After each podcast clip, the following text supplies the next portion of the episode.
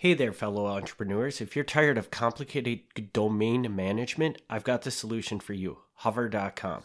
Hover makes registering and managing domains a breeze. Their clean interface and hassle free experience will save you time and frustration. No upsells, no hidden fees, just straightforward domain services. Plus, Hover offers top-notch customer support. Make your life easier. Head over to foxcitiesmm.com slash hover and simplify your jo- domain journey today. You're listening to Fox Cities Murder and Mayhem, your bi-weekly dose of true crime history in a small rural community of Wisconsin.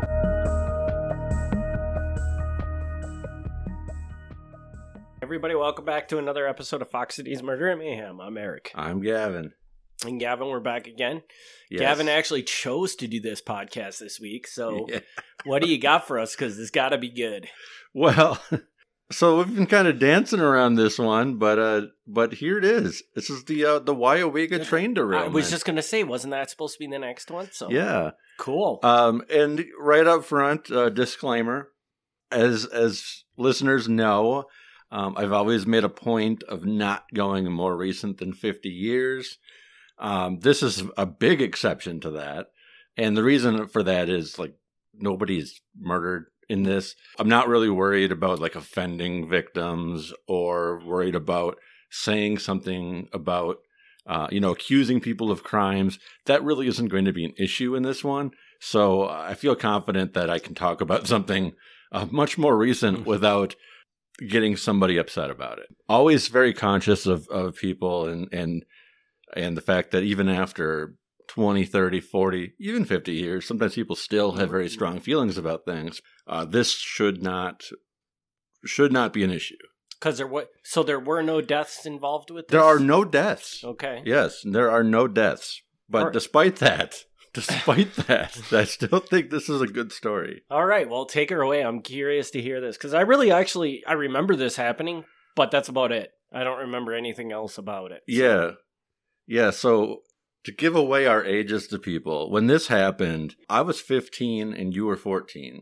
So we were definitely of an age where we were like aware of stuff. hmm All right. This is 1996. At this time, uh, federal law said that railroad tracks had to be inspected twice every week, Okay. which I thought that sounds like a lot. But that doesn't sound like a lot for all the railroad tracks there are around. Yeah. So they came through. They inspected twice, uh, twice a week in January, the, twice a week in February 1996. The reports say everything is okay. Um, on February 22nd, they did find that a rail was coming loose, but they fixed it. Everything, all fine and dandy. The last high rail track inspections occurred in the Weyauwega area on February 29th, 1996. Again, they said, you know, it's minor damage here and there, but everything is okay. Not an issue. Should be able to drive on it just fine. All right. Um, pretty much the only thing that they did find was that the the signal indicator was a little off, and this is the thing that like when you run across the rails, it tells the the lights to flash to say that a train is coming. Okay. It was a little faulty, but it wasn't like bad enough where it needed to be like emergency. Don't use this track. Okay. So basically, what what was happening was it, the lights weren't coming on as soon as they were probably supposed to. Right. Is The that- the connection was slightly faulty, but okay. um, but that was about it. The inspections are good. Just to be clear, right up front, this is not like they let this stuff just go to heck. They they maintain this. Engineer Doug Winkleman. And to be clear, I don't know very much about trains, so I don't understand the difference between like a conductor and an engineer. A train has both. The engineer is Doug Winkleman. Uh, he went on duty at Stevens Point at four in the morning on March fourth, nineteen ninety six. Uh, he had gone to bed at eight o'clock the night before. Uh, he was able to get six and a half hours of sleep. Not terrible. I mean, not ideal, but not terrible. He was off a total of 10 hours and 45 minutes between his last on duty shift. So he was he had time off between mm-hmm. his shifts, wasn't overworked. He said the other crew member that day was conductor Greg Verteen, and there really wasn't much discussion between the two that morning. They just had some small talk, said, "Oh, it's it's time to go to work." that was about it. They talked to Greg Verteen. Greg Verteen had a very similar story. He said, "Yep, reported into Stevens Point at four in the morning. Um, I had enough time off the day before. I went to bed at about eight o'clock, same as the other guy. They both had had sleep. They both had time off. So nobody here is like working dead tired. Nobody here is overworked. The tracks are fine. So far, everything is good. Sounds weird that there's a t- terrible train crash on this day. Yes. Right? Yes. Weather conditions were cloudy and dark, and the temperature was about 10 degrees, which not great, but this is early March, so you know, not really out of the ordinary. Mhm. Prior to departing Stevens Point, they conducted a set and release air brake test. The brakes worked just fine. Still, all good. This train consisted of two locomotive units, 68 loaded freight cars, 13 empty freight cars. 28 of the loaded freight cars contained hazardous materials.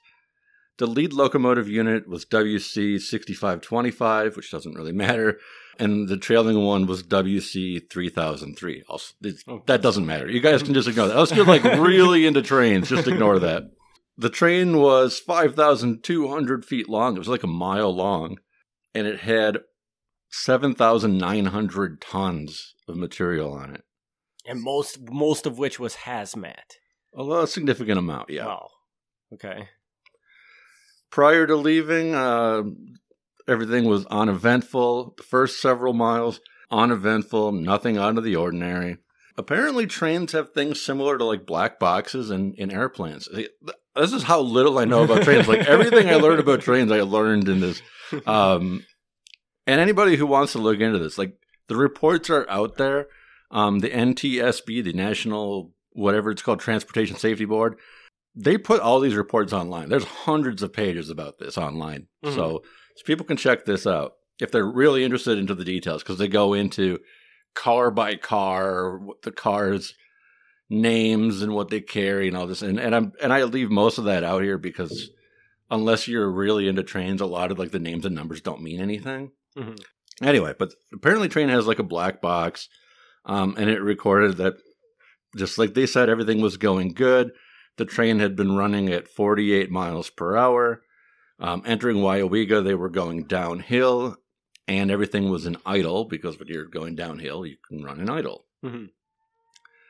The emergency brake locked according to the box at 5:49 a.m. So this is when we know that the moment something went wrong. Okay. The first 16 cars made it through no issue. The 17th car derailed. Okay. And once one car derails, everything, behind it is bad. so they go off. And I forget how many did you say how many cars were on this train? 68? 68 loaded, 13 empty.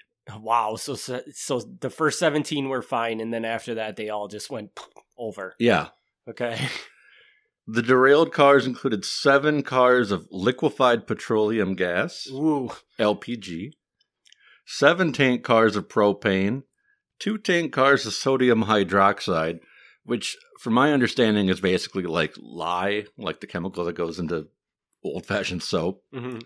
The derailment ruptured three of the tank cars, spilling both LPG and propane, which immediately ignited. Seven of the cars containing LPG and propane were engulfed in fire after the derailment.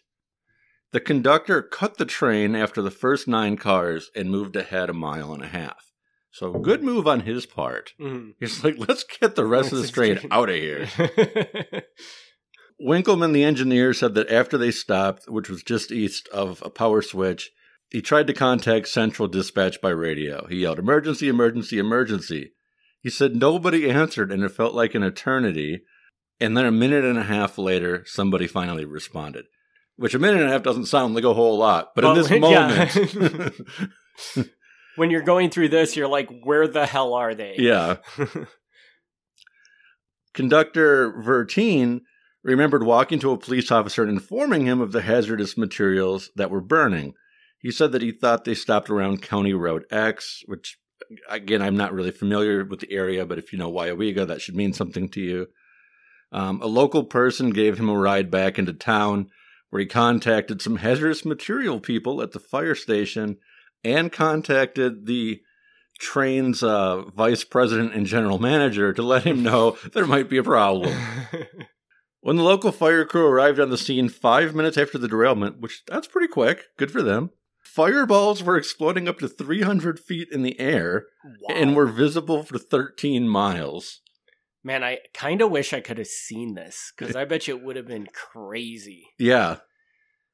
Fire spread to a nearby feed mill and storage building um, that were both difficult to, to assess by the uh, di- sorry difficult to access by the fire crew because the derailed train was blocking part of the, the way there. High tension power lines were also torn down by the derailment, which caused a secondary issue electrical fires. In total, seven of the tank cars of LPG and propane leaked, and two sodium hydroxide tank cars leaked. Electricity and natural gas service to 25% of the city of Weyauwega was disrupted, and city water services had to be shut off because of a rupture in a water main. I'm not entirely sure how the rupture in the water main is connected to this, but apparently it was somehow. The assistant fire chief showed up. The actual fire chief was on vacation that week. so the assistant fire chief got stuck with this one. He quickly determined that the accident was beyond the scope of Weyauwega's fire department. So fire crews from 10 surrounding departments were called in to help with the recovery. Between 10 minutes and 1 hour, which is a pretty big gap, after the derailment, it became known to the firemen that the propane and the LPG were involved in the derailment. I'm not sure how there's like this 10 minute to an hour gap here, but somewhere in that time, somebody told them what was in the oh, cars. One hour after the derailment, Wisconsin Central Railroad told the firefighters that they should probably stop putting out the fire because at 90 minutes, according to their best uh, calculations, there was risk of explode further explosions. There was what was called BLEVE, B L E V E, which stands for Boiling Liquid Expanding Vapor Explosion. I had never heard this, term, before, yeah. but apparently it's a pretty standard term they use for train derailments. And this was that the cars that contain some of these materials, they're graded to be able to withstand heat for an hour. But after 90 minutes, what happens is the gas inside is, expands because it's being heated. Mhm. And at 90 minutes, there's an extreme risk that they're just going to blow up. So basically, any cars that might have had this stuff in it and hadn't blown up at this point, they were at their time where they were probably going to blow up. Right. So up to this point, there's flames, there's fireballs, there's this is you know it's not a great situation to begin with, but now, at between the hour and the ninety minute mark, the firemen are being made aware that hey, all the cars that aren't actively losing their gas already are basically just pipe bombs. like like if you're anywhere near this when it goes off, you're going to be hit with train car shrapnel. You probably want to stop. wow. Yeah. So they did. They they they got out of there. A city then was evacuated because if they can't put out the fire, they're like, "Well, we better get people out of here. Here." There's a really wide margin here too on how many people were evacuated. On the low end, it was 2,300 people. On the high end, it was 3,100 people. They don't know exactly how many people had to leave. Somewhere in the two to 3,000 mark. Did you say how far? Because this this this the actual derailment happened outside of town, right? Right. So how far outside of town is all this happening? I don't think that far. Okay. I don't think that far. I don't have it with me.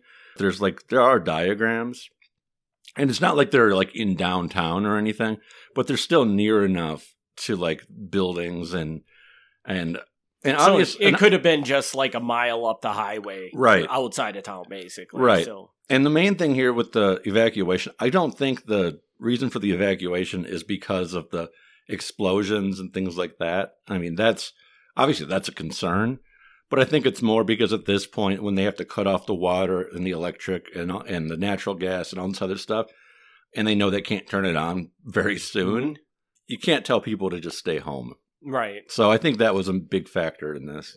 Because of this, uh, the evacuation lasted uh, a while. Would you like to guess how long people were evacuated for? 24 hours. That's a great guess. The answer is 16 days. 16 days? It took them 16 days to get 3,000 people out of town? No, no, no, no, no. Oh. they were they were Oh, out, of town. for okay, okay, uh, that makes more sense. No. All right, No, they were able to come back in, in 16, 16, days. days. Okay, No. On the 16th day is when the final fire was put out. Holy crap! This train burned for over two weeks. the weather actually may have helped the firefighters in this uh, because it had been only 10 degrees and there was still some snow on the ground. That may have actually slowed down the chance of the BLEVE, the, the explosions. You know, I don't know one way or the other about that, but apparently, you know, it's, it did keep things slightly cooler. The air temperature kept things slightly cooler, so I can see that that probably did help. like just a question with the with the whole believe thing. Is that how, did I say that right? Yeah, Um, just believe. How they they went away because they're like, okay, these things could blow up at any moment. Mhm. Like like is is there anything in there about how like how long did they have to stay away? Do they stay there and wait and be like, okay, we heard forty large explosions, all the cars should have blown up by now. We Yeah. can go back in, or or I don't think it, they mm-hmm. explicitly said that in the report. I don't know. I almost got the impression that they more or less just let everything burn off. oh really? Like so after the after the they might walked away, they might not have. I mean, they probably did stuff to like protect the area and to keep it from Yeah. spreading. But then, it more or less, it was just like let it burn and Yeah, I could be wrong, but I but that's my understanding based on the reports, and that's part of why it would take like the 16 16 days, days. because I think they just weren't allowed like back in the perimeter after that. wow, that's crazy. All right. Uh, also, on top of this, because of where it was, Highway 10 and Highway 110 were closed, along with other county roads uh, within the perimeter. And anybody listening to this should know. If for some reason you don't live in Northeast Wisconsin, um, you won't know. Highway 10 is a is a fairly major highway, hmm so having to reroute people from that, even if you don't live in Wyoming, is a bit of an inconvenience. hmm So it, it's affecting people even who don't live there. The Wisconsin governor declared the site a disaster area, and the National Guard was called in to help the city and its residents with the emergency. Uh, the Highway Patrol and County Sheriff's Department performed the perimeter security and roadblocks. Hazardous material units came from as far as Appleton, Oshkosh, and Waupaca. Waupaca's actually not that far. Mhm. that's, that's probably the closest one. But Appleton and Oshkosh are, are a bit of a drive. There were no reported injuries as a dis- direct result of the derailment or hazardous material release. However, there were three evacuees that sustained minor injuries during the evacuation. Not sure what that means, if they like tripped down their porch on the way out, but it wasn't directly related to the train. Ultimately, the NTSB determined that the cause of the accident was the switch point rail broke due to an undetected bolt hole crack that progressed from improper maintenance because the Wisconsin Central Management did not ensure that the two employees responsible for inspecting the track were properly trained. To translate that, they did these inspections twice a week, but according to the national people who oversee this, the two people who were doing the inspections, when they Didn't wrote know what- everything okay, weren't actually knowledgeable enough to say that things were okay. Uh, just, just out of curiosity, do you know this? What is it? The NSTP or whatever? the NTS, the National Transportation Safety Board. yeah. Okay, okay. Is this is this like one of these organizations that's like funded by the the actual rail system? I don't know if they're funded by. I mean, they're an actual federal agency. I don't know. Okay, b- because well, this just sounds like one of those things where where all the money that they make come from the actual rail system, so they just like do things to protect the rail system because obviously then if they Mhm. don't have the rail system, they don't exist. You know what I'm saying? Like it's like the fine the federal financial things that regulate the financial Sure, sure. industry. They do the same thing where they're all funded by the banks, and it's like, well, they're not going to say anything bad about the banks because that's where all their money comes from. Sure. Yeah, so, so I don't know very much about the NTSB. It's an it's a federal agency, and same as any other federal agency, it's you know it's it's a tax funded thing. It's reasonable to assume that they are sort of partial yeah. to, to things because I'm just speculating here. I don't know this firsthand. I would be not surprised to learn that the people appointed to this board are people who are presidents of oh, these companies. Yeah, yeah. They're not going to come down as hard. I, if that's like what you're saying, I yeah, that's yeah. exactly what I'm saying. And on top of that, like they're funded through taxes that are charged to the yeah. train station, the train rail yeah. companies. So if it's kind of one of those things where we don't exist without them, yeah. so we're not going to be like we're not going to say something to put them out of business. That that could be. I don't, you know, I don't know, and I don't want to really speculate that because I like yeah. I, I, didn't like read into the whole history of the NTSB for this. um, I mean, and it's not just train. I mean, if like this these guys are you know they do highways and everything else so it's not just a train thing i, I just want to the way i understood this is something happened in a split on the rail on correct. the train station correct there was something screwed up and and basically like probably one of the tracks that moves over just was screwed up and that's what caused it to, to derail, derail. Is that kind of how you understood it as well? Yes. Okay. I was trying not to use technical words because, uh, like, in looking this up, like, the reason that we're doing this now and didn't do it a week ago is because I had to translate some of this. um, like the part, the part of the track where like one track becomes two or two tracks become one. Right. That is called a frog. Okay. I'd never heard that term before, but it's but in the industry it's called a frog and where it comes where those parts come together as a V shape, that V shaped part is called a heel block. Okay. And yeah, basically the bolt or whatever, the thing that's holding together where they're attached, that's the part that's broken. So where the train could have gone one direction or the other, it it missed the mark and came off the track. Mm-hmm. Is what happened. If the track had just been straight from from Steve, this train was going from Stevens Point to Neenah. Mm-hmm. If it had just been a straight track all the way, probably no issues. But because it had to have this sliding little rail part in Weyauwega, um, something was cracked, didn't line up right, and it came off. So yeah, so like I'm reading through and they're like this, this, and this, and they're all these terms. I'm like, I don't want to, you know, and it's not like these are like hard terms. Like they're all new to me, right? and you really don't I mean, we've all seen train tracks, but yeah. you don't really understand how a train track really right. works. So it's hard to like read a document that's talking in very technical terms about it and figure out, okay, what are they talking about right here? And stuff, so I can see how that would be. Yeah, I mean, it was much simpler after like I really started to understand what it was they were referring to. But if, at first read through, I'm like, I don't know what this is. and like the inspectors going through, and they've got like these twenty things they're looking for. I'm like, I don't know what these twenty things are.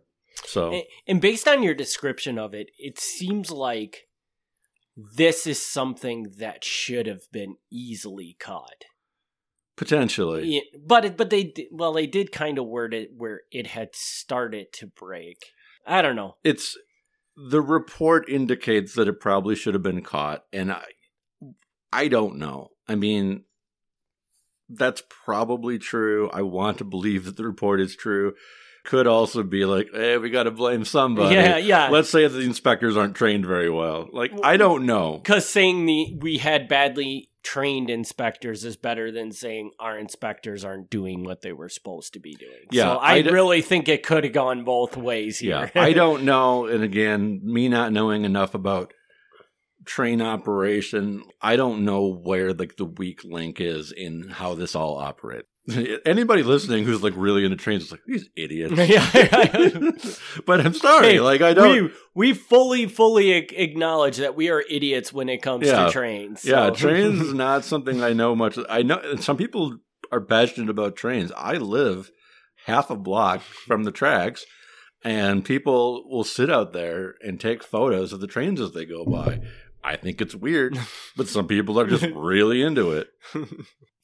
Anyway, ultimately, 20% of the city structure suffered damage, but this was mostly caused by the, the broken water pipes which again, I'm not entirely clear how that's connected to the train, but Mm. somehow the water pipes are broken. Uh, significant damage was found in 25 homes, with one house completely destroyed. Wow. Uh, on March 20th, so this is a couple weeks after the fact, officials in charge of the evacuation disaster recovery declared the town safe for residents to return.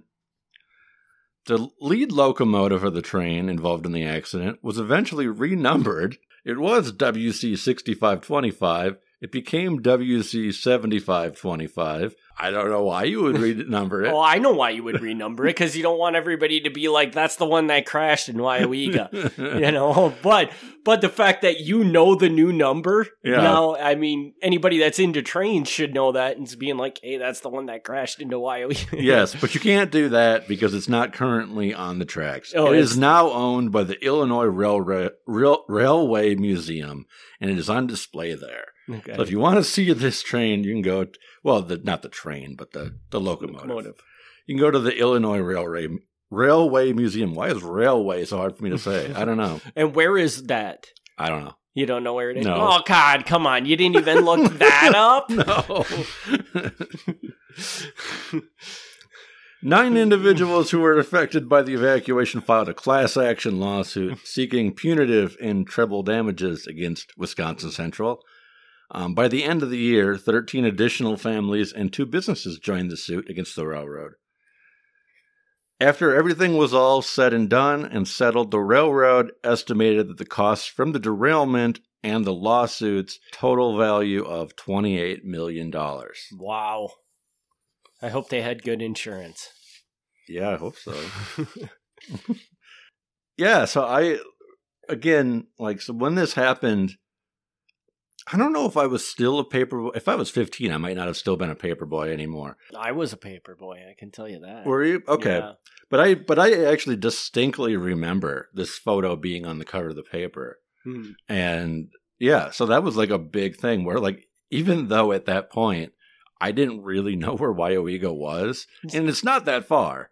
Like from where we're sitting right now, it's like a half hour. yeah, yeah, yeah, yeah. Like, well, and that's the that's the weird thing too. Is I think I would say the same thing. Like, like I knew why Weyauwega was nearby, but had no idea where it was. Yeah. So So yeah, I was like, oh, this this is bad. but I'm like, I don't know where this is.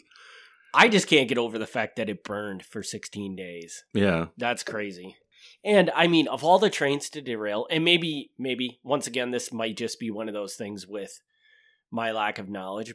Of, of all the trains to derail, why does the one with what did you say, propane, and what was the other thing that highly explosive chemical that? Yeah. ha- it- I mean, that's half of what it was transporting. Yeah, liquid petroleum Yeah. and yeah, and then yeah, the sodium hydroxide, which uh, apparently is a very dangerous chemical.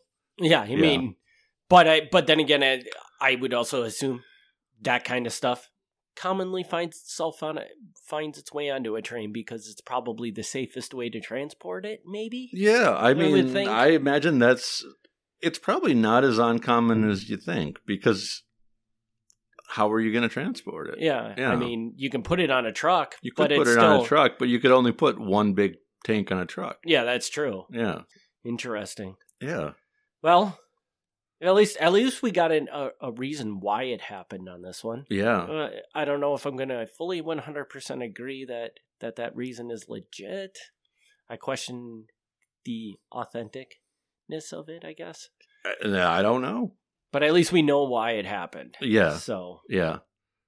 all right. Well, you got anything else for this one? No, I don't. Other than to say that in the last week or two, I don't know what's happened. I have found several more Stories. Fox Cities stories. Um, so I've got like at least four more that are in various stages of doneness. Well, four that are that are at least that far. There's other ones that are still what I would call stubs. That may never actually be enough to be full stories. Um, but at least four for sure. So uh, I guess this podcast is going to be around, Around for, a little while yet. I don't know. It just won't die. All right. Well, with that, we'll wrap this episode up. We again thank everybody for tuning in, and we'll be back in two weeks, probably with a new episode. So we'll catch you then. Have a good one. Thanks. Thanks for tuning in to Fox Cities Murder and Mayhem.